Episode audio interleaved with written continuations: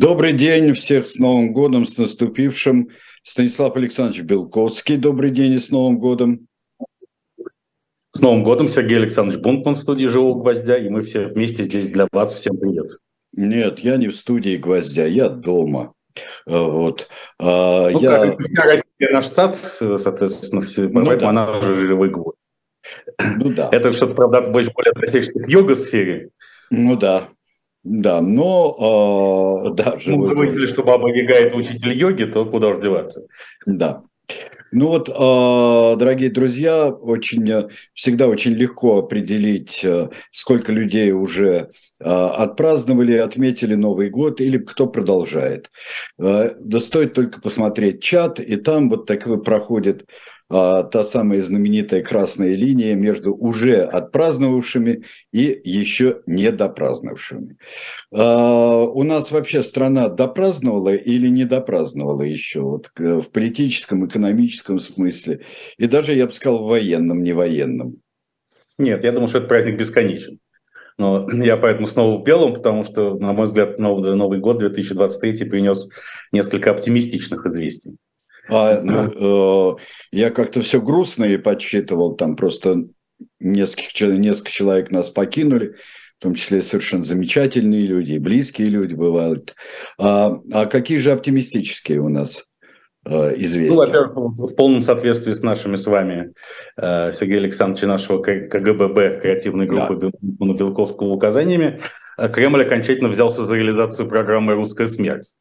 Э, сформулированы вашим покорным слугой еще в начале 2009 года, правда, в ироническом и сатирическом ключе. И тогда после публикации этой программы мне предлагали даже стать э, креативным директором команды КВН одной из постсоветских стран. А, к сожалению или к счастью, этой возможностью так и не воспользовался. Но сейчас все это на полном серьезе. Во-первых, уже на, на уровне практически официальной пропаганды, например, устами Владимира Рудольфовича Соловьева, звучат тезисы о том, что жить русскому человеку совершенно неинтересно. Точнее, представителям многонационального народа РФ гораздо лучше умереть. И вообще жить ради, стоит ради только, только ради того, за что можно умереть, прямо не отходя от кассы или от Бакассы, как мы с вами сформулировали слоган Центральноафриканской империи, ну, да. если она станет афро-российской империей. Вот, и Вообще дальнейшая логика формирования военизированных структур типа вот ЧВК, правда не существующих до, до сих пор по закону, э, внятно обозначает, что главным товаром, э, главным вкладом российского человека, особенно мужчины дееспособного возраста в, в национальную экономику является, собственно, его жизнь он должен принести ее на алтарь Отечества. Владимир Адольфович Соловьев нам внятно сказал с телеэкрана, что сказать, жизнь сильно переоценена, и поэтому не надо так сказать, из нее трепетать. А сегодня, как вы знаете, буквально или вчера, вчера, 4 января, кажется, Евгений Викторович Пригожин выступал перед первой партией помилованных зэков. Угу. Смыли кровью свой позор, 6 месяцев отслужив на фронтах спецоперации Z. Это выступление было весьма трогательным. Евгений Викторович ясно дал понять, что можно искупить свою вину перед Родиной, и главное отмыться от клейма преступника. Э, к чему это приведет, не ясно, тем более контрактные службы закончены, и дальше, так сказать, эти э, помилованные должны будут ли воевать на фронтах, опять же, на украинских фронтах, или отправиться по городам и весям, хотя Евгений Викторович э, Пригожин указал им строго не заниматься разбоем грабежами, изнасилованиями и так далее, не употреблять наркотики и даже много не бухать, как оно будет на самом деле неизвестно, не случится ли то самое холодное лето 1953 года, когда уголовный элемент немножко затерроризировал страну после первой волны амнистии. Впрочем, Евгений Викторович во многом прав, да, действительно. Э, всегда хорошо, когда российское государство предлагает человеку механизм очищения от вины перед ним. Потому что мы с вами говорили, что наше государство вообще хочет привить э, чувство вины недорогому россиянину с момента его рождения.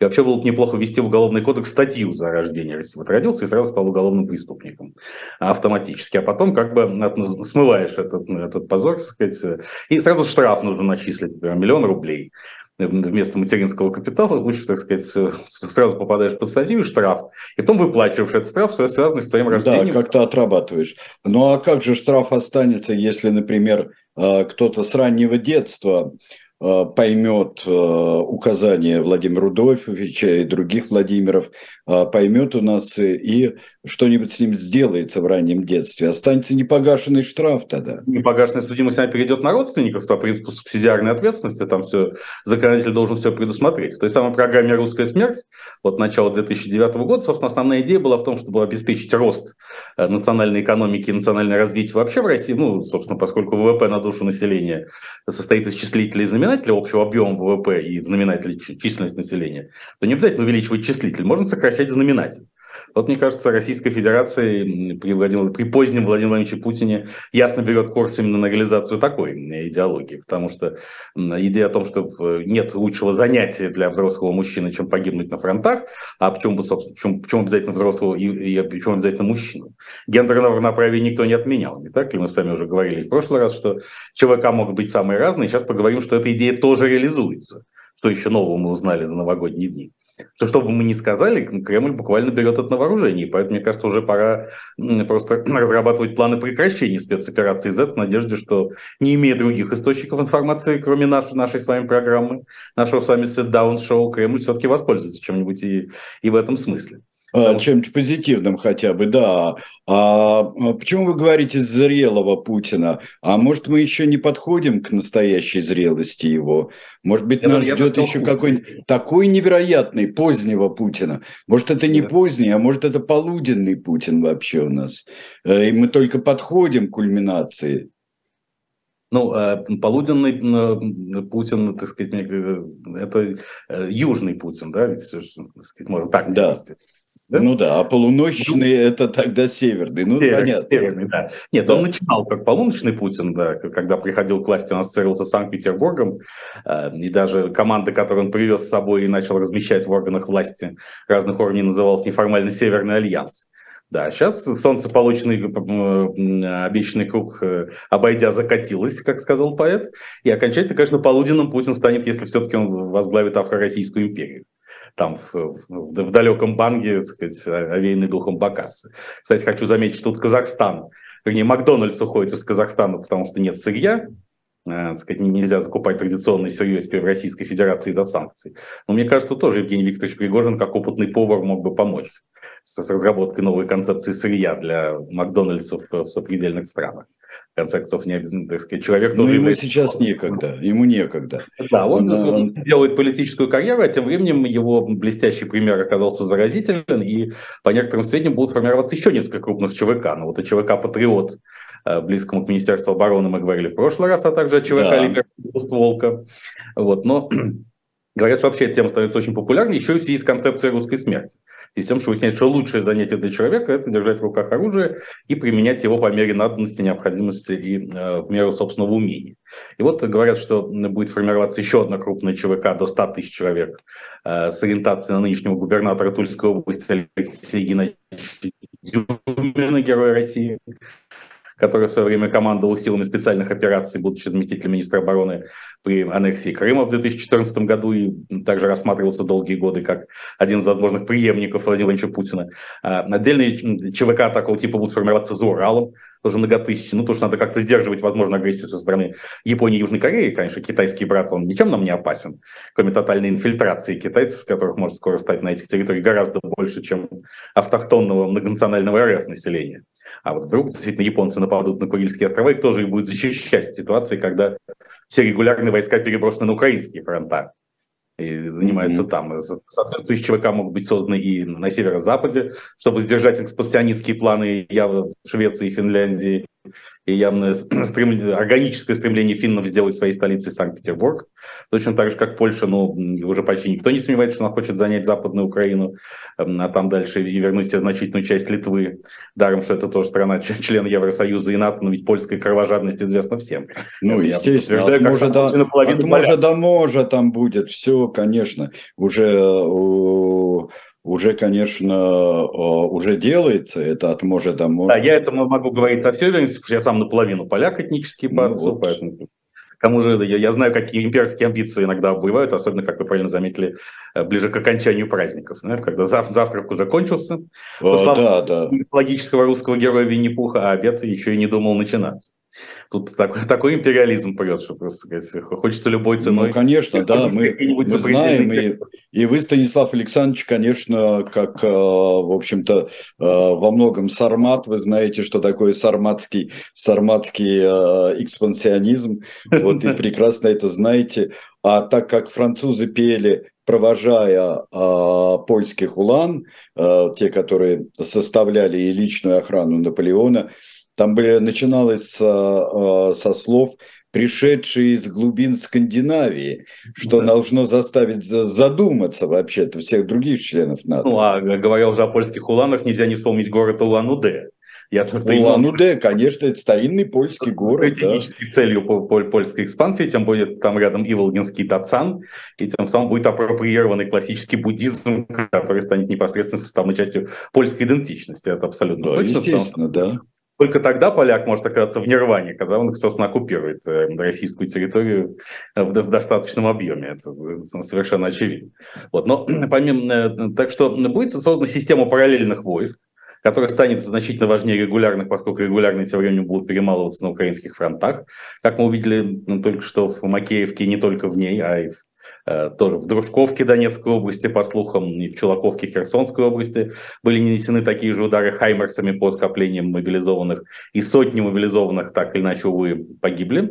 Мы, естественно, не можем точно знать точные цифры, поскольку они сильно разнятся в различных источниках, и доверять официальным украинским источникам мы тоже не можем, а американцы, которые все знают, пока ничего не сказали. Но я что, так сказать, и поэтому система ЧВК, собственно, и станет первой сетевой структурой в судьбе новейшей России.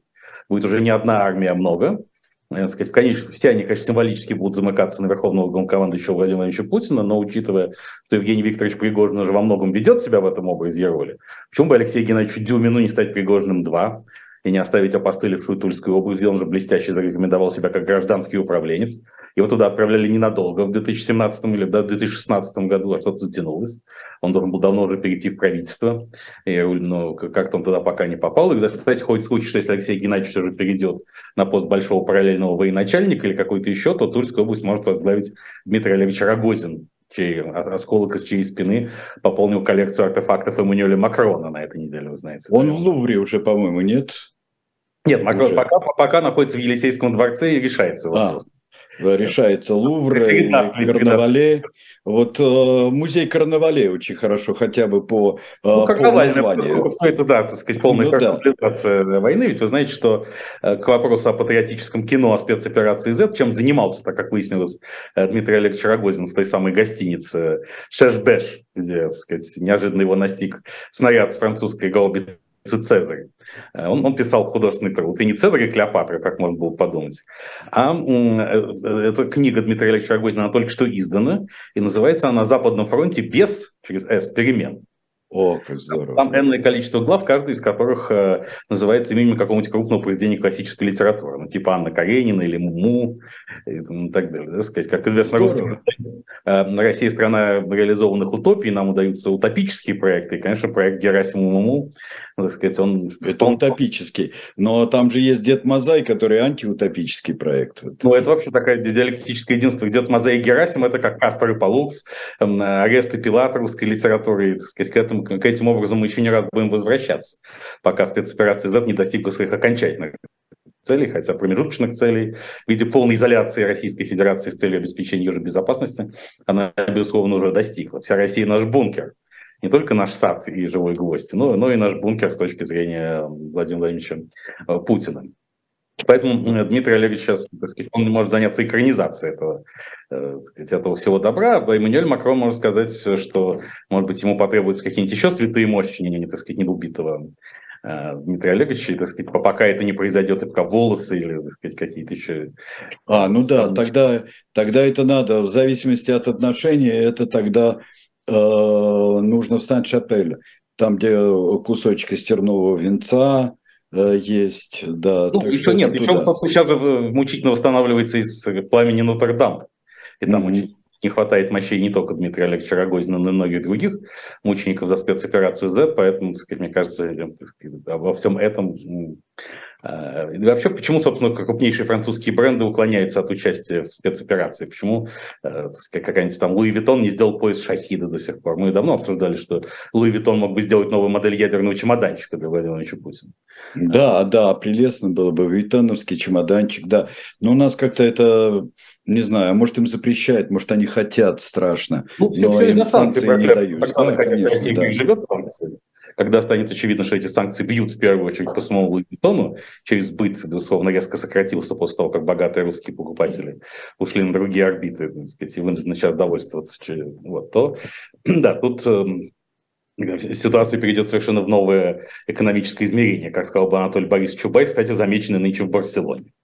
Это значит, что это имеет значение только с одной точки зрения, что состояние здоровья Анатолия Борисовича Чубайса значит очень неплохое.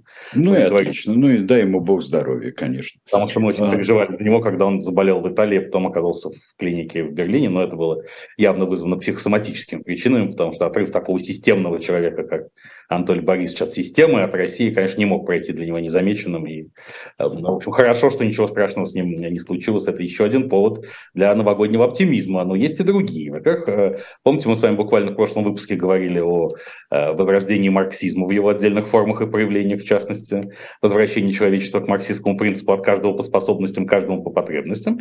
И как раз в первом же новогоднем выпуске 2 января журнала Der Spiegel именно об этом идет речь.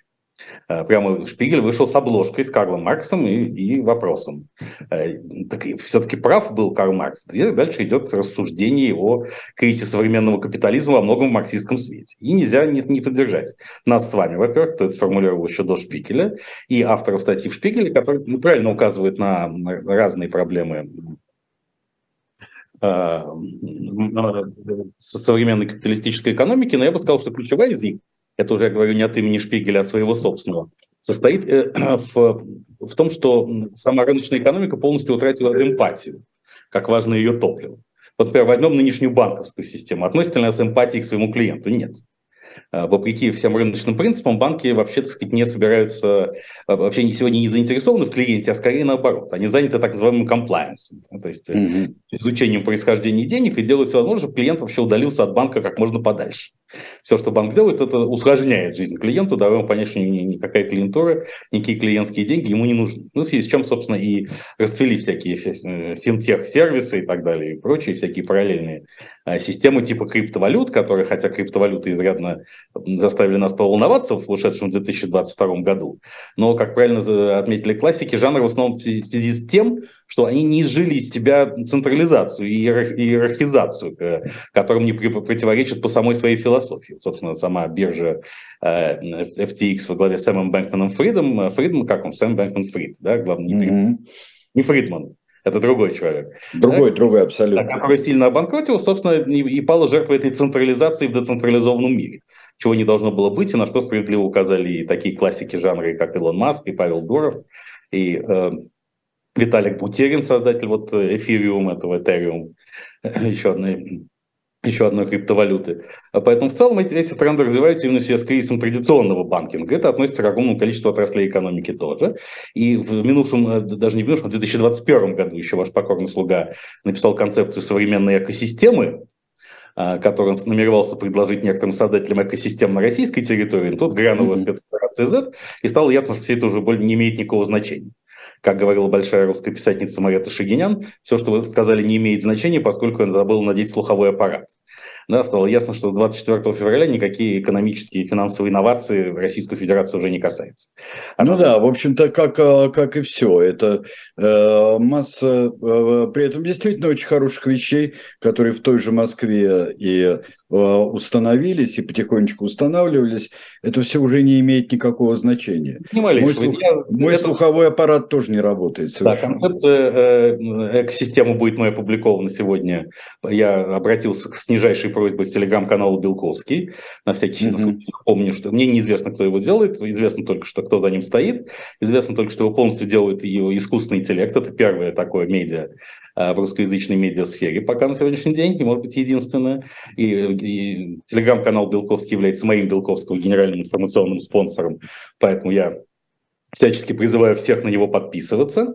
И, значит, они вроде согласились опубликовать. Вроде, да, но еще не точно, да? Да, ну там идет большой обмен мнениями через блокчейн, все такое. Ну, я там, будем надеяться. Искусственный, да. искусственный интеллект скрипит не так быстро, как и там мощная система регламентации и согласования, чтобы, не дай бог, не было никакого экстремизма в моем тексте. Вот когда они в этом убедятся, то вынесут окончательное решение, и, возможно, сегодня через пару часов этот текст появится. Но общую идею я готов обозначить э, буквально в двух словах по принципу Рубинович напел. Известного, опять же, анекдота, что самым продаваемым товаром, оно же и услуга, а я считаю, что в новейшую эпоху снимается диалектическое противоречие между товаром и услугой. Они становятся каким-то единым целым, для чего еще не придумано, не придуман соответствующий термин. А, было и остается преодоление одиночества. Человек в первую очередь покупает преодоление собственного одиночества. И та хороша экосистема, которая дает ему такую возможность. То есть главное, что предлагается человеку, это там не, не открытие ведения счетов, не доставка продуктов, и не вызов такси. Ему предлагает, предлагается на вершине пирамиды именно решение проблем его одиночества. А уже из этого вытекает все остальное.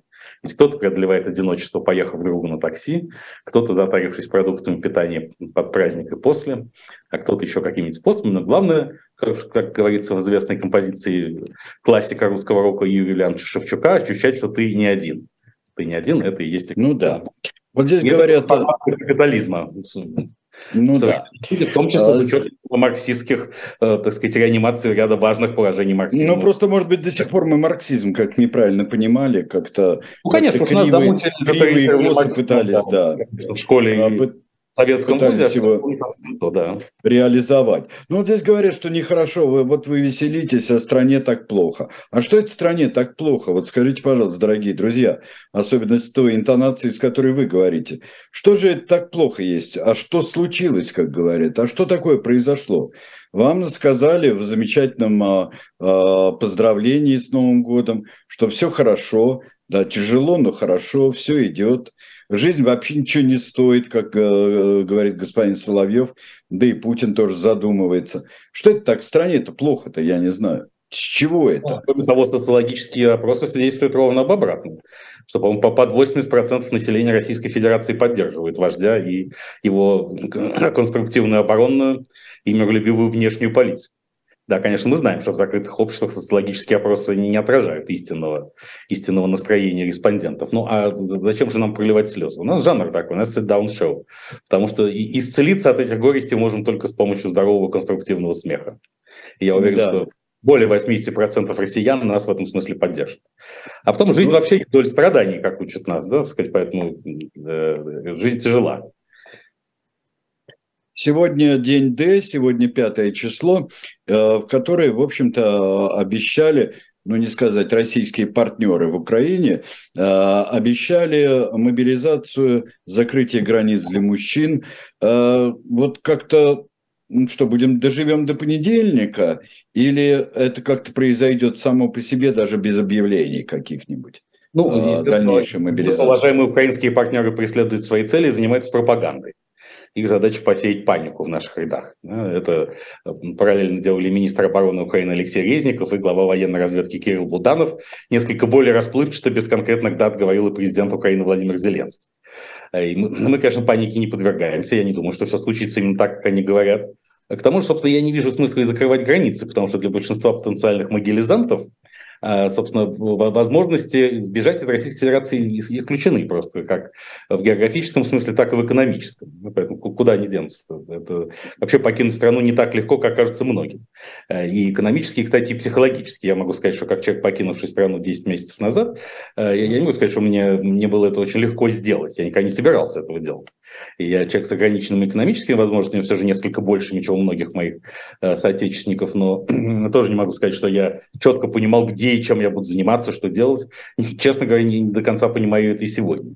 Понимаю лишь одно, что я часть, часть той сущности, не, той, которая вечно хочет блага, mm-hmm. зла и совершает благо, mm-hmm. а часть той сущности, которая, к сожалению, несет коллективную ответственность за все происходящее, и эта ответственность еще нуждается в осмыслении, разжевывании и конвертации в общее наше всеобщее покаяние.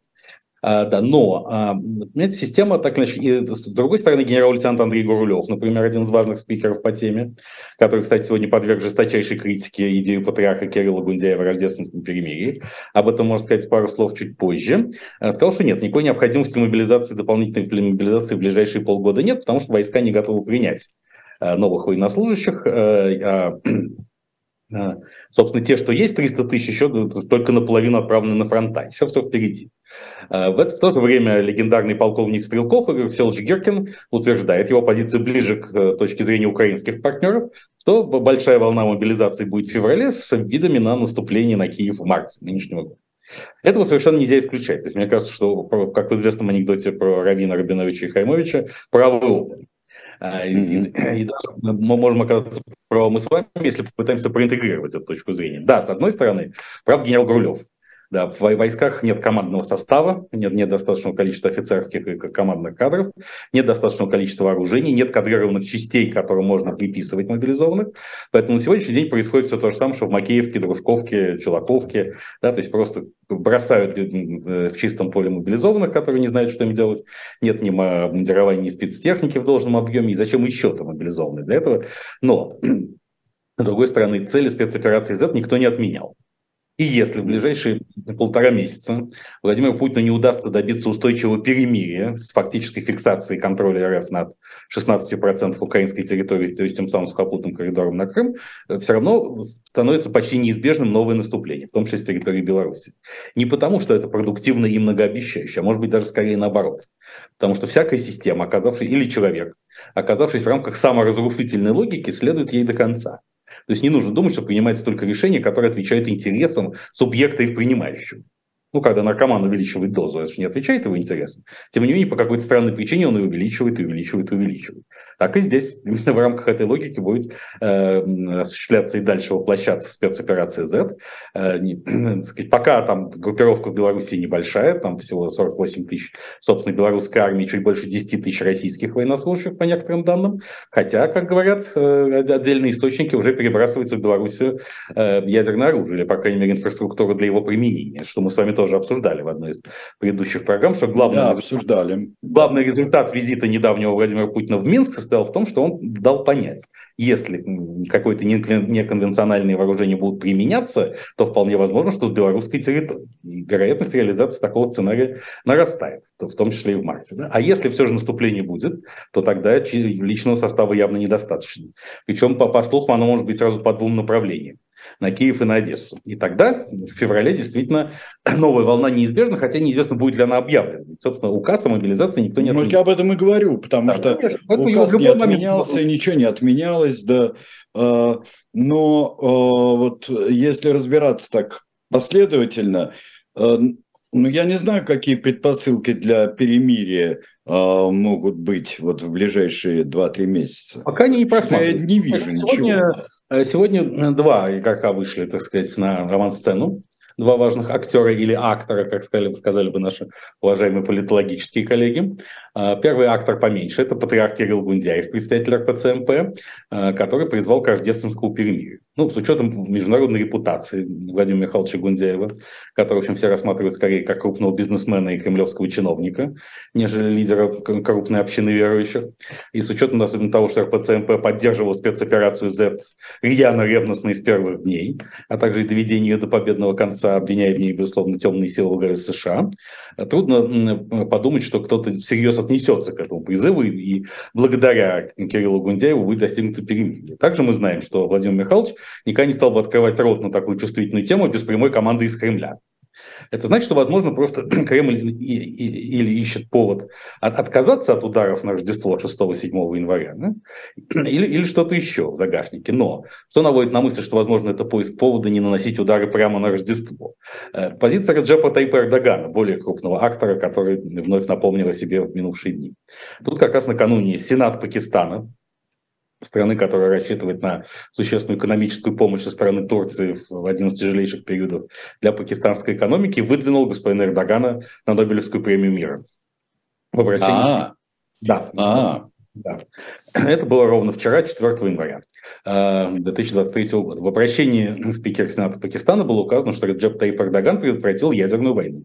Ни много и ни мало, потому что именно усилия турецкого лидера не, так сказать, предотвратили, видимо, тактический ядерный удар или какой-нибудь еще Российской Федерации в Украине. Также было указано, что Раджеп Таип Эрдоган отстаивает ценности современного ислама и защищает ислам от несправедливых нападок, и это тоже заслуживает Нобелевской премии мира. То есть Эрдоган, который сегодня, кстати, сказал, что, возможно, выборы президента Турции будут перенесены с 18 июня следующего года на пораньше, а недавно, как мы помним, он убрал из турецкой политики одного из своих ключевых оппонентов мэра Стамбула, который был приговорен к двум с половиной годам э, тюремного заключения за критику всего лишь Центральной избирательной комиссии Турции, а не за какое-то хотя бы коррупционное правонарушение, пусть и мелкое. Изящно. Он, да, он, очень, он очень активно готовится к, к этим выборам и, конечно, получит, стать великим миротворцем и оформить э, под, под это дело Нобелевскую премию мира было бы для него весьма не лишним. И сегодня он, обращаясь к Владимиру Путину, призвал к одностороннему прекращению огня. Они сегодня говорили с Владимиром Путиным, с Владимиром Зеленским. Путин дежурно ответил, что готов прекратить все, что угодно, даже отключить вечный огонь у Кремлевской стены, что и будет большим ритуалом прекращения огня. Но только при условии признания новых территориальных реалий, то есть оккупации и аннексии части украинской территории. Но не исключено, что по, по, по совместному призыву Эрдогана и патриарха Кирилла там на пару дней что-нибудь стихнет. То есть, но это, естественно, не означает, не, что, впрочем, это может и привести к равно обратному результату, потому что потом э, Кремль может сказать, ну вот патриарх призывал. Да, патриарх-то призывал, никто Украина его не послушал. Этого не последовало, поэтому нам некуда деваться. Это оправдание рождественских бомбардировок. Так, поэтому не дали как под Рождество, надо все разнести к черту черт Ну да. Потому что вот. до Рождества никого не волновало, по-моему, вообще. 25 да, число. Ну, Россия же не является христианской страной, она страна победившего маммонизма, то есть культа денег. А, поэтому какие-нибудь боевые действия могут останавливаться только с интересами больших денег. А война всегда благоприятствует формированию новых состояний, зарабатыванию, стяжанию новых миллиардов и миллиард. Поэтому тут, сказать, война всегда была, есть и остается большим бизнесом, на котором зачастую поднимается правящий класс. Да, страдает, ну, полностью уничтожается средний класс, страдают и бедные. А вот что касается богатых, то для них экономические последствия войны всегда, мягко говоря, не очевидны. Вот. Но, э, так сказать, может быть, на, навстречу Эрдогану все же придется пойти, ведь э, ради Эрдогана Владимир Путин полностью сдает даже целую Армению, и тут были ламентации Никола Никола Пашиняна, очередные премьер-министр Армении, о том, что страна осталась абсолютно одна. Союзники по ДКБ ее кинули и бросили. А куда? Как они могли? Но это было ясно в 2020 году, что Россия бросает. Э, да, это было ясно, сейчас особенно. Да? Все-таки в Лачинском коридоре находятся российские миротворцы, они должны были бы обеспечивать его проходимость этого 6-километрового участка между Арменией и Карабахом, но этого они не делают, потому что ничего, что злило бы и раздражало, а точнее противоречило бы интересам господина Эрдогана, Владимир Путин сегодня сделать не может. Он слишком от него зависим в самых разных смыслах. Э, сказать, и, конечно, он готов подыграть ему с Нобелевской премией мира, вот только как, потому что сказать, не сам он не имеет никакой стратегии, он перемирит, он хочет, но на условиях, которые совершенно неприемлемы для Украины, а надежды Владимировича на то, что Вашингтон надавит на Киев и э, приведет дело к перемирию, видимо, не, не совсем и не вполне основательно, потому что в Вашингтоне уже понимают, что э, речь идет далеко, не только об Украине в этой не войне это все-таки действительно конфликт прошлого с будущим, и любая победа прошлого чревата для мира, идущего в объятия будущего, серьезными разрушительными последствиями. Кстати, а прошлом... закон... сейчас, сейчас одну секунду, я, мы прервемся, да, запомнили, где мы остановились.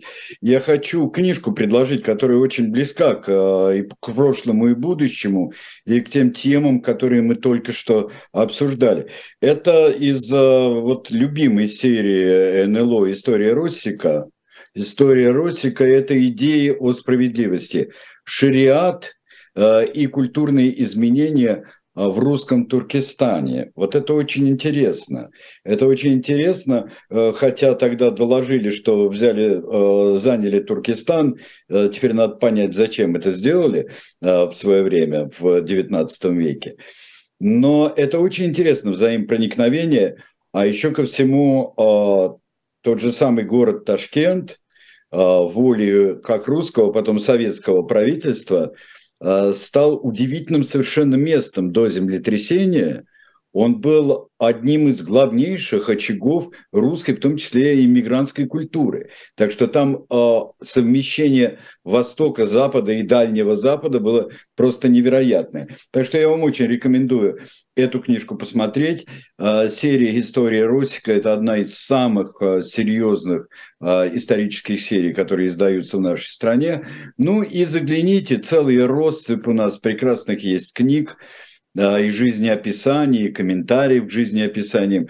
Есть масса исторических книг shop.diletant.media. Возвращаемся.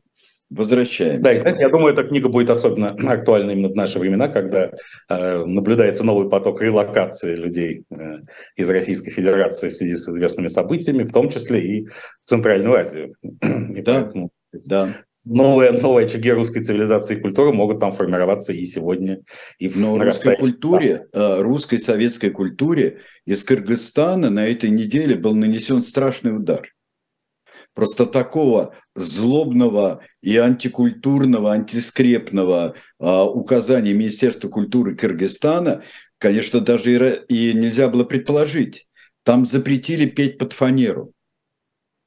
Ну, это... Но это, это удар вообще по, по всей. Это отмена нашей культуры. Петь под фанеру нельзя теперь. Это ну, просто отмена культуры. Э, нет, это отмена культуры в полном объеме, поскольку, мне кажется, скоро петь под фанеру будут и ведущие российские политики и военные. Уже не просто говорить суфлеры, да, сказать, а это, это гораздо надежнее. Правильно? Как выступает Владимир Владимирович Путин или на ипаче Сергей Владимирович Суровикин, и, так сказать, озвучиваются они кем-то другим. Кстати, когда в 2012 году Михаил Прохоров известный бизнесмен баллотировался в президенты, никто иной, никто иной, как наша с вами уже существовавшая хотя бы предвечно э, креативная группа Бунтмана Белковского предложила ему такую идею. Дело в том, что в кругу, в, так сказать, соратников э, Михаила Дмитриевича Прохорова оказались Алла Борисовна Пугачева и Максим Александрович Галкин. А, там ходили странные слухи об их финансовых взаимоотношениях, но это не важно. А важно то, что... И поэтому было предложено, и ну, Пугачева и Галкин способствовали этой кампании Прохорова, и а, было предложено следующее, что Максим Галкин, как один из лучших пародистов Российской Федерации, да, прекрасно, может э, записать э, э, ролики, аудиоролики в поддержку Прохорова голосами крупнейших российских политиков. Ну, например, включайте вы радио есть, там Путин, например, агитирует за Прохорова, там Жириновский агитирует за Прохорова и так далее. Тут не подкопаешься, потому что это автор авторское право Максим Александрович Галкин, он имеет право так делать. А да. А то, что кому-то кажется, что это говорят Путин и Жириновский, это уже совершенно, совершенно другой вопрос. Но да, тогда, тогда администрация президента, курировавшая эту кампанию, ее забодала этот проект, она не решила так делать, потому что это было слишком радикально. Вот, но вот сама идея-то остается, и поэтому действительно, почему бы Владимиру Путину под фонограмму не, не заговорить ангельским голосом каким-нибудь, так сказать, контртенором, например, выступать Владимир Путин контртенором, как вся страна обалдеет, и какие новые перспективы спецоперации Z. Просто увидим небо в алмазах, как э, сказал Антон Полчехов. Или э, Сергей Владимирович Суровикин, например, заговорит языком Сергея Владимировича Кириенко. И тогда все смогут наконец сказать, что вот мощный интеллектуал-технократ стоит во главе спецоперации Z, а не просто бубнить суфлера, как он в день своего назначения что-то невнятное. Поэтому тут открываются гигантские перспективы, может по, по ним тоже Кыргызстан планировал удар, как и Объединенные Арабские Эмираты, где э, жесточайшей агрессии подвергся один из толпов русской многонациональной культуры Олег Михайлович Газманов, которого попросили осудить э, спецоперацию. Его просто попросили высказать отношения. Он сказал, ребят, дайте отдохнуть. Он не сказал ни да, ни нет. Он, оказывается, просто отдыхает там. А Валерий, представитель многонациональной русской культуры Валерий Шатаевич Меладзе, который неожиданно сказал героем слава. А, да, как-то так. Но он был с самого начала, ему не нравилось это мероприятие 24 февраля. Да, ну нет, ну и потом, может быть, э, имелся, может, он вел Вячеслава Викторовича Володина, и его высказывание было героем Ярослава кто причитается героем? Вячеслав Викторович Володин, то есть Слава. Я бы на его месте как-нибудь так бы это и мотивировал, и вовсе. Ну а да, вот. это самое. Кто такой Слава КПСС, да? Слава да, Митревели знаю, а Слава КПСС кто такой, не знаю. Вот. А, да, ну, кстати, что... сейчас, если мы заговорили уже о Центральной Азии, то нельзя да. не помнить именно сегодня годовщина событий в Казахстане. Да, и что-нибудь стало понятно вот вам, Станислав Александрович, далее, как через сегодня. год. Понимаю, да. что мы отвлекались. Ровно через месяц там с небольшим мы отвлеклись так от всего. Э, а потом многие поехали посмотреть, что такое в, в Казахстане. Но вот что там, вот что это происходило? Ну, на мой взгляд, э, сильно мои представления об этом за год не, не изменились. Сегодня, кстати, Генеральная прокуратура Казахстана официально заявила, что заговор с целью свержения Касым-Жамарта Кемельевича Такаева, президента Казахстана, планировался весь 2021 год, и главным его организатором был, безусловно, председатель Комитета нацбезопасности, доверенное лицо экс-президента Нурсултана Абишевича Назарбаева Карим Масимов. ну, который и раньше таким считался, но еще вот такой выпуклый же давно готовившийся заговор. При этом ключевым стало слово «организатор», потому что все-таки идеологом, значит, был не он. А идеологами и заказчиками заговора, скорее всего, были близкие родственники господина Назарбаева да, действительно, которые хотели подрезать крылья президенту Такаеву и сохранить или упрочить свое влияние на ключевые вопросы казахстанской экономики и политики. Так это и выглядит год спустя. Тогда это еще выглядело как большая победа Владимировича Путина, который приезжал в Казахстан к любящей груди и напомнил всем, что ОДКБ является дееспособной структурой. Правда, участие ОДКБ было чисто символическим, как вы помните. Ни в каких силовых столкновениях войска ОДКБ не участвовали. Они пятитысячный контингент только охранял административные здания и э, помещений силовых структур, не более того. Но тогда действительно Путин был абсолютно на коне, и я думаю, что эта вот спецоперация в первых числах января 2021 года укрепила его в решимости перейти к спецоперации гораздо большего масштаба. Потому что все, все однозначно, раскрыв рот, аплодировали ему ушами. Но действительно, как мы тогда и говорили, сложилась республика 5 января, то есть произошла деназарбаевизация казахстанской политики, и за этот год, как мы знаем, уже Назарбаев перестал быть эксклюзивной фигурой в, казахстанском политическом пейзаже, уже был отменен день первого президента, э, как-то поправленное упоминание в Конституции, и даже столица Казахстана перестала называться Нур-Султан. Конечно, до этой попытки то ли переворота в какой степени реальной, в какой фиктивной 5 января минувшего года ни о чем таком говорить было нельзя, но Касым Шамак Кемельевич Такаев и политическая элита Казахстана не то чтобы отплатили Владимиру Путину большой благодарностью.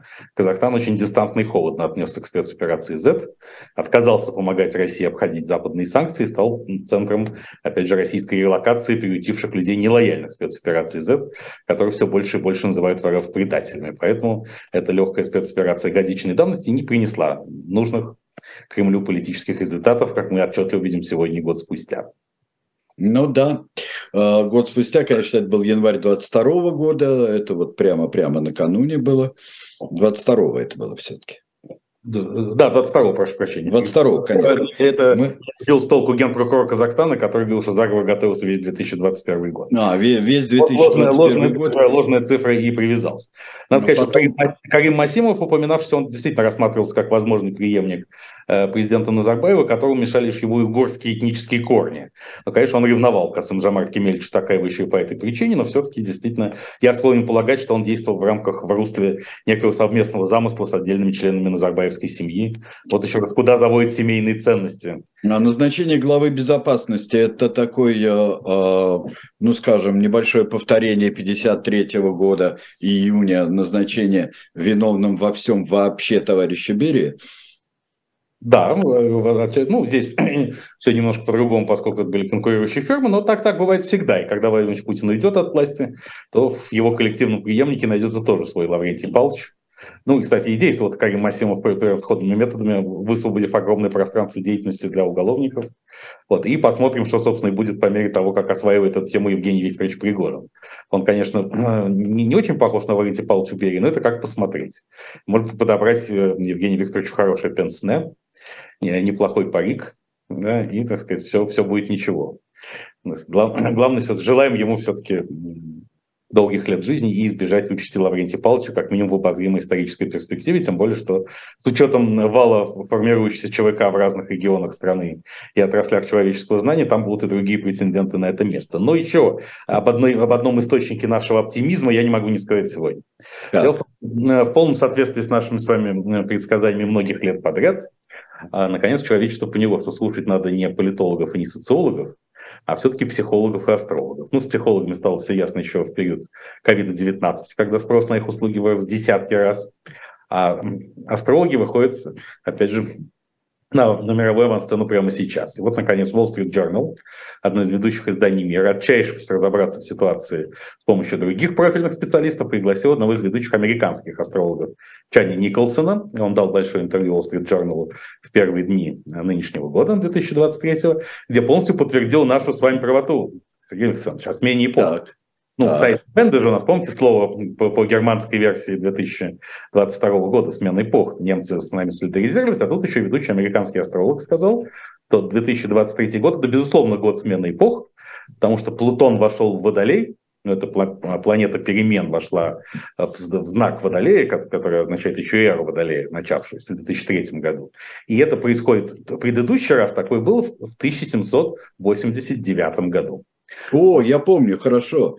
Там взяли одну тюрьму, да, да. Ой, это да. В которой, кстати, да, сказать, э, находился маркиз де Сад, если мне память не изменяет. Нет, маркиз де Сад уже не находился. А уже не находился, да? Да, Жалко. уже не находился. Там один, э, какие-то два алименщика и один сумасшедший, там были э, в целом восемь человек. Ну, да, кстати, если что-то такое случится на российской почве в обозримой исторической перспективе, будет то же самое, поскольку все прочие заключенные уже будут стоять под ружьем в разных ЧВК. Первый ну, да. качестве ЧВК Вагнер. Поэтому вообще... Меня... А все, что делает Викторович Пригожин, да. это, конечно, гигантская реформа пенитенциарной системы, ее гуманизация, ее разгрузка, ослабление и вообще изменение ну, отношений. Ну, просто, просто действительно, да, действительно, ребята, займитесь делом здесь, получите искупление, здесь какой-то, это реформа. Да, и реформа. поскольку мы живем в стране, где сидят очень многие, и, как правильно отмечает Евгений Викторович Пригожин, а он-то в материале, поскольку он сам просидел 9 лет, да, и, конечно, в этом, в этом смысле он чувствует, как говорил Иосиф Александрович Бродский, э, с горем я чувствую солидарность. А вот. А, так вот, он с этим горем чувствует солидарность на собственном опыте. Не случайно он так занимается зэками, ибо это, он видит в них себе подобных. И надо сказать, что это повод не только для иронии, но и для большого уважения. Потому что, да, действительно, ведь судьба зэка в России очень печальна, потому что часто из-за отсутствия каких-то правильного восприятия со стороны общества, из-за того, что э, русская тюрьма в самом широком смысле это механизм уничтожения человека, а не предоставления ему каких-то новых возможностей или шансов для переосмысления собственной судьбы, многие люди становятся заложниками, рабами этой тюрьмы на всю жизнь. Уже меня единственное смущает, что с меня смущает в заявлении э, главного астролога, э, федерального астролога да, Соединенных Штатов Америки, э, вот, что ведь выгнали Плутон, исключен из числа больших планет. Ну, это астрономически, астрономы выгнали. Да, у нас было совершенно целое, мы затевали петицию в свое время. Верните Плутону статус э, большой планеты. Ну, сейчас, может быть, ну, нужно снова затеять эту историю. Раз он вошел в Водолей, да, тем Мне более, кажется, да. поскольку до сих пор не уточнены цели спецоперации Z, опять же, подкидываем эту идею Кремлю. Да, Почему? пожалуйста, вот да, признайте Плутон. Да, Владимир Владимирович Путин, впервые выступая под фонограмму, Угу. Мага-волшебника, Брамина Йога, любимца Рабиндраната Тагора, то есть под фонограмму Остапа Бендера, э, э, сказать, э, в исполнении какого-нибудь народного артиста России, э, скажет, что наконец мы можем сказать, что одна из целей спецоперации Z – это возвращение Плутона в число планет. А Раджеп Таип Эрдоган скажет, что он уже договорился об этом со всеми участниками конфликта, и поэтому он вдвойне заслуживает или втройне Нобелевской премии мира. Причем прицепом к нему может пойти Евгений Викторович Пригожин за усилия по гуманизации пенитенциарной системы Российской Федерации, о чем мы с вами тоже говорили не один год. И вот, наконец, Евгений Викторович взял это на вооружение. Но астрологи позицию астрономов никогда не разделяли по этому вопросу.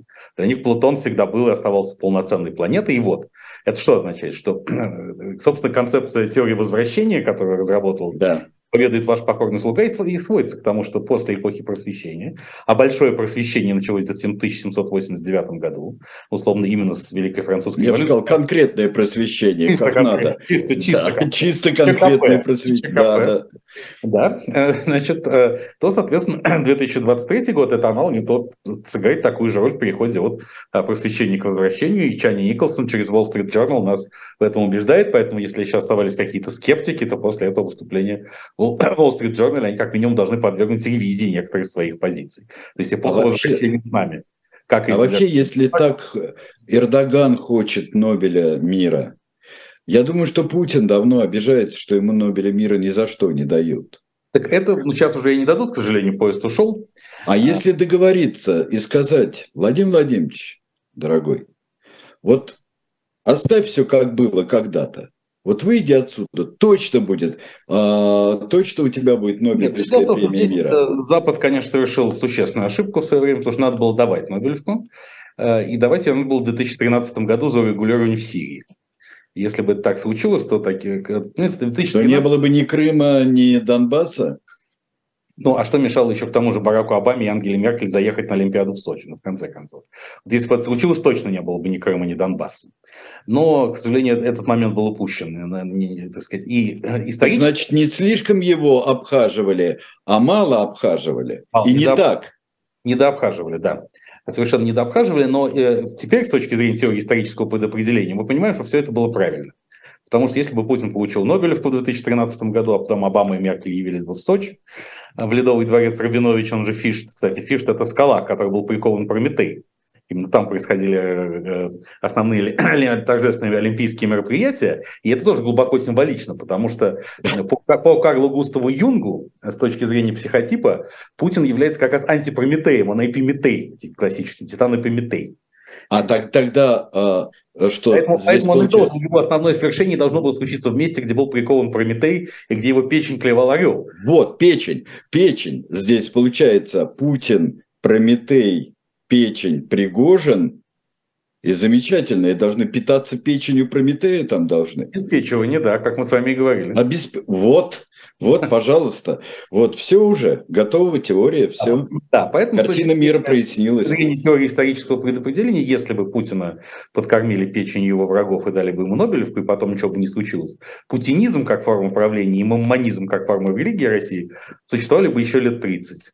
И только наши потомки, придя к нам уже, так сказать, в места столь отдаленные, сообщили бы о том, что все это закончилось. Но это должно было закончиться исторически гораздо быстрее. Именно поэтому то, что Путин не получил Нобелевку и сказать, ничего этого не случилось, тоже глубоко закономерно. С этим не поспоришь. И даже это воспринималось как ошибка тогда, сейчас это воспринимается как неизбежная ошибка. А все-таки неизбежная ошибка – это совсем не то же, что ошибка просто. Что ошибка просто, да. А, ну что же, теперь еще, а, конечно, стоит, стоит нам подумать и выяснить.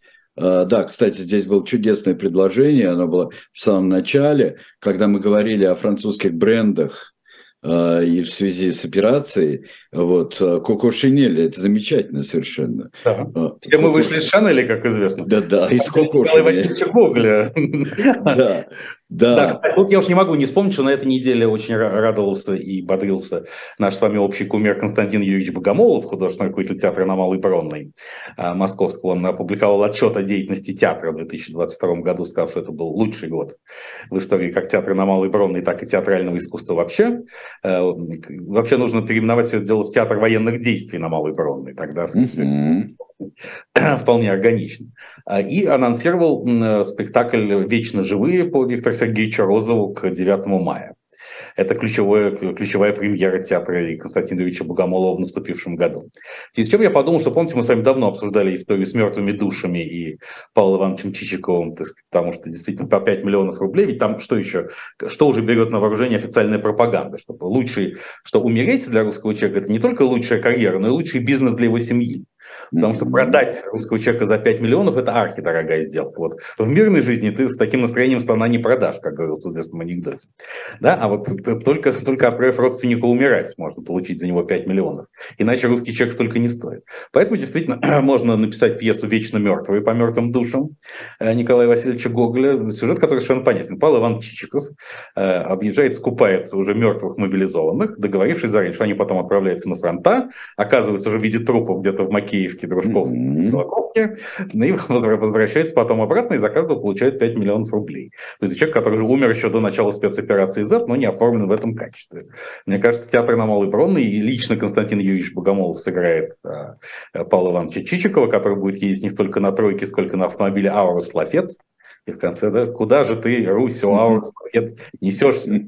Конечно, напоминает да. прекрасно известный анекдот про гонки на лафетах середины 80-х Гонки годов. на лафетах, а да. Гонка на лафетах случилась тоже на, в период смены эпох, когда начал сильно крениться. Да, и, кстати, и помните, когда была, помните, когда была квалификация а, в гонках на лафетах, когда определяли, сделали пробный круг, сделали.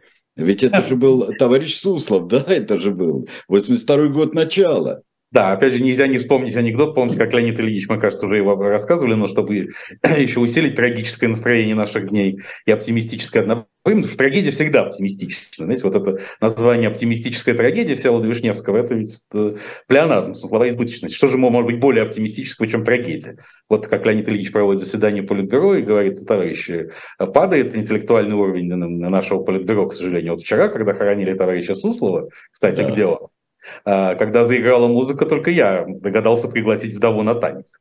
А в рамках концепции позитивной смерти, которую проводит ныне Кремль, тут действительно, опять же, тут и возрождение музыкальной культуры. Я думаю, что похоронный марш станет вообще главной мелодией э, сказать, современной России. Вообще можно проводить какую-то песню, был похоронный марш года, или даже это, ну, на Евровидении нас больше не приглашают, тем более там ЛГБТК плюс засилье. Но можно какой-то похоронный... Нет. Но с Шопеном можно, а Шопеном не надо, вот все-таки Польша. Нет, Польша никак. Нет, нет, там нет, и Польша, нет, и Франция, там все вот это нет, нет. Это не, не, не годится никак. У нас нет, огром... надо вы жертву упали в борьбе роковой. Вот, при партийных а, похоронах это играли, да да, в свое время, в 20-х годах. Кроме того, помимо, собственно, смерти, которая становится топливом национального развития, еще, конечно, и похоронный бизнес расцветет пышным цветом и станет локомотивом национальной экономики. В сотни раз вырастет, да, на сотни процентов это все вырастет, нам будут докладывать в 2024 году, что еще раз заставляет вспомнить о, о бессмертных романах Ильфа и Петрова, как смысловом источнике спецоперации Z, потому что тут бренды Безенчук и Нимфа должны обязательно прийти в нашу жизнь. Хотя Безенчук есть что-то украинское, но в конце концов, ведь известная часть украинского народа как считает Владимир Путин, во-первых, а, является частью русского народа, б, всецело за сотрудничество с Россией. И тут, сказать, вот мы с вами обсуждали, будет ли тотальное сближение России и Беларуси в этом году, помимо возможного размещения оружия массового уничтожения на территории Беларуси и даже применения его тут, чего нельзя исключать. Я подумал, что, конечно, полное братство настанет только если Российская Федерация подвергнет Беларуси уничтожающим ракетно-бомбовым ударам потому что все-таки Каин и Авель должны относиться к другу именно так. И пока мы не уничтожили кого-нибудь, он не может считаться нашим братом на самом деле. Ну да, да, ни в коем случае. Здесь на, брату нужно, звание брата надо еще заслужить. Да, причем страданиями и жертвами, да. Да, нужно заслужить. Это все очень непростая штука. А, ну вот, а, значит, мы пока что? Мы подытоживаем. Мы пока пятое число оказалось явной провокацией украинских партнеров насчет новой мобилизации и закрытия. Все будет как-то так, но и не так. А, не ну, так. Это была провокация украинских партнеров, но недалеко вместе, возможно, недалеко от истины, да. Просто не в тех формах и пределах. А, да, а, у нас наоборот холодает, в Европе наоборот как-то становится теплее. Да, а, причем цены на газ. Вот Дмитрий Анатольевич Медведев перед Новым годом в своем телеграм-канале говорил, что они достигнут 5000 э, за тысячу кубометров. Вот как раз в первые дни 2023 года они усиленно падают и упали уже ниже 700. Э, впервые за, с октября 2021 аж года. То есть э, глобальное потепление, которое Владимир Владимирович Путин отрицал, как-то обиделось на него и начало мстить. Хотя да. я могу, кстати, объяснить сейчас в двух словах буквально, пока у нас есть одна лишняя. Да-да-да, вот у нас как а, раз... Дополнительная минута, что вот идут большие споры о том, является ли глобальное потепление антропогенным, то есть человек виноват в этом или нет. Э, сказать, вот с точки зрения христианской теологии э, провозглашаю, э, что, конечно, оно является антропогенным, потому что все, все такое посылается человечеству за грехи. А значит, глобальное потепление антропогенное, так или иначе. Правильно, значит, за грехи нам послали и это. А, тоже еще. Вот, э, и глобальное потепление, а у нас похолодание. Но я так думаю, что я единственное, что надеюсь, что у нас похолодания гигантского такого не будет, а, потому что, мне кажется, высокоточный гидромедцентр – это какой-то нонсенс, мне кажется. У нас все такое высокоточное вообще-то. Вот. Ну, да. Что ну, я думаю, так разница в 15-20 градусов, вот она а, Идет такая большая полемика о том, насколько у России хватит вооружений. Снарядный голод испытывается уже сегодня. Тут, опять же, проклятые англосаксы указывают на то, что э, контракт с Ираном предусматривает закупку 1750 э, дронов «Шахет», самоубийц этих э, шахидов, собственно, дронов «Камикадзе», да, и эти запасы сейчас пока израсходованы 660. Не 666, а именно 660, и они будут израсходованы к маю. Вот. Так что действительно ресурсы, вот как мы говорим, ресурсы к концу весны, началу лета вполне возможно будут исчерпаны для, продолжения боевых действий. Это главное, что порождает некоторую надежду на э, прекращение активной фазы этой спецоперации Z, хотя, естественно, эта надежда очень условна, и прогноз относительно, никакой прогноз относительно сроков здесь не может быть достоверным, наипаче убедительным, тем больше я не исключаю действительно, что при отсутствии прочих успехов э, РФ начнет новое наступление в первой половине весны на Киев и Одессу, но здесь в этом наступлении, как всегда, есть элементы фактической политической угрозы и блефа, потому что еще Российской Федерации очень важно предотвратить наступление вооруженных сил Украины. И понятно где, в районе Мелитополя и Бердянска с целью рассечения этого сухопутного коридора на Крым. А для того, чтобы это э, наступление отложилось, по возможности было не слишком мощным, нужно сковывать и сдерживать определенные украинские войска и в районе Киева, и в районе Одессы, и где еще только не. И поэтому ну, так сказать, для этого нужно нагнетать историю с наступлением, даже если пока реальные планы такого наступления еще не сформированы. Э, да, пожалуй. Ну что же, а, мы сейчас должно было быть заказан 1789, использовать да. 666, все какое-то. Можно в стиле Пьера Безухова разводить нумерологию нам просто замечательную совершенно. Да, еще была шутка о том, что, знаете, как заходит начальник генштаба Герасимов Путин, говорит, Владимир Владимирович, ну иногда можем же позволить себе лирическое отступление. Хорошо. Ну ладно, приветствуем лирическое отступление. Всего всем доброго. Я всех До Новым годом с наступающим Рождеством Христовым. Надеюсь, что обстрелов по призыву патриарха не будет, хотя не уверены в этом. И да, ну а мы, а мы встретимся на следующей неделе, в следующий четверг Ура. в то же время. До свидания. Всего хорошего.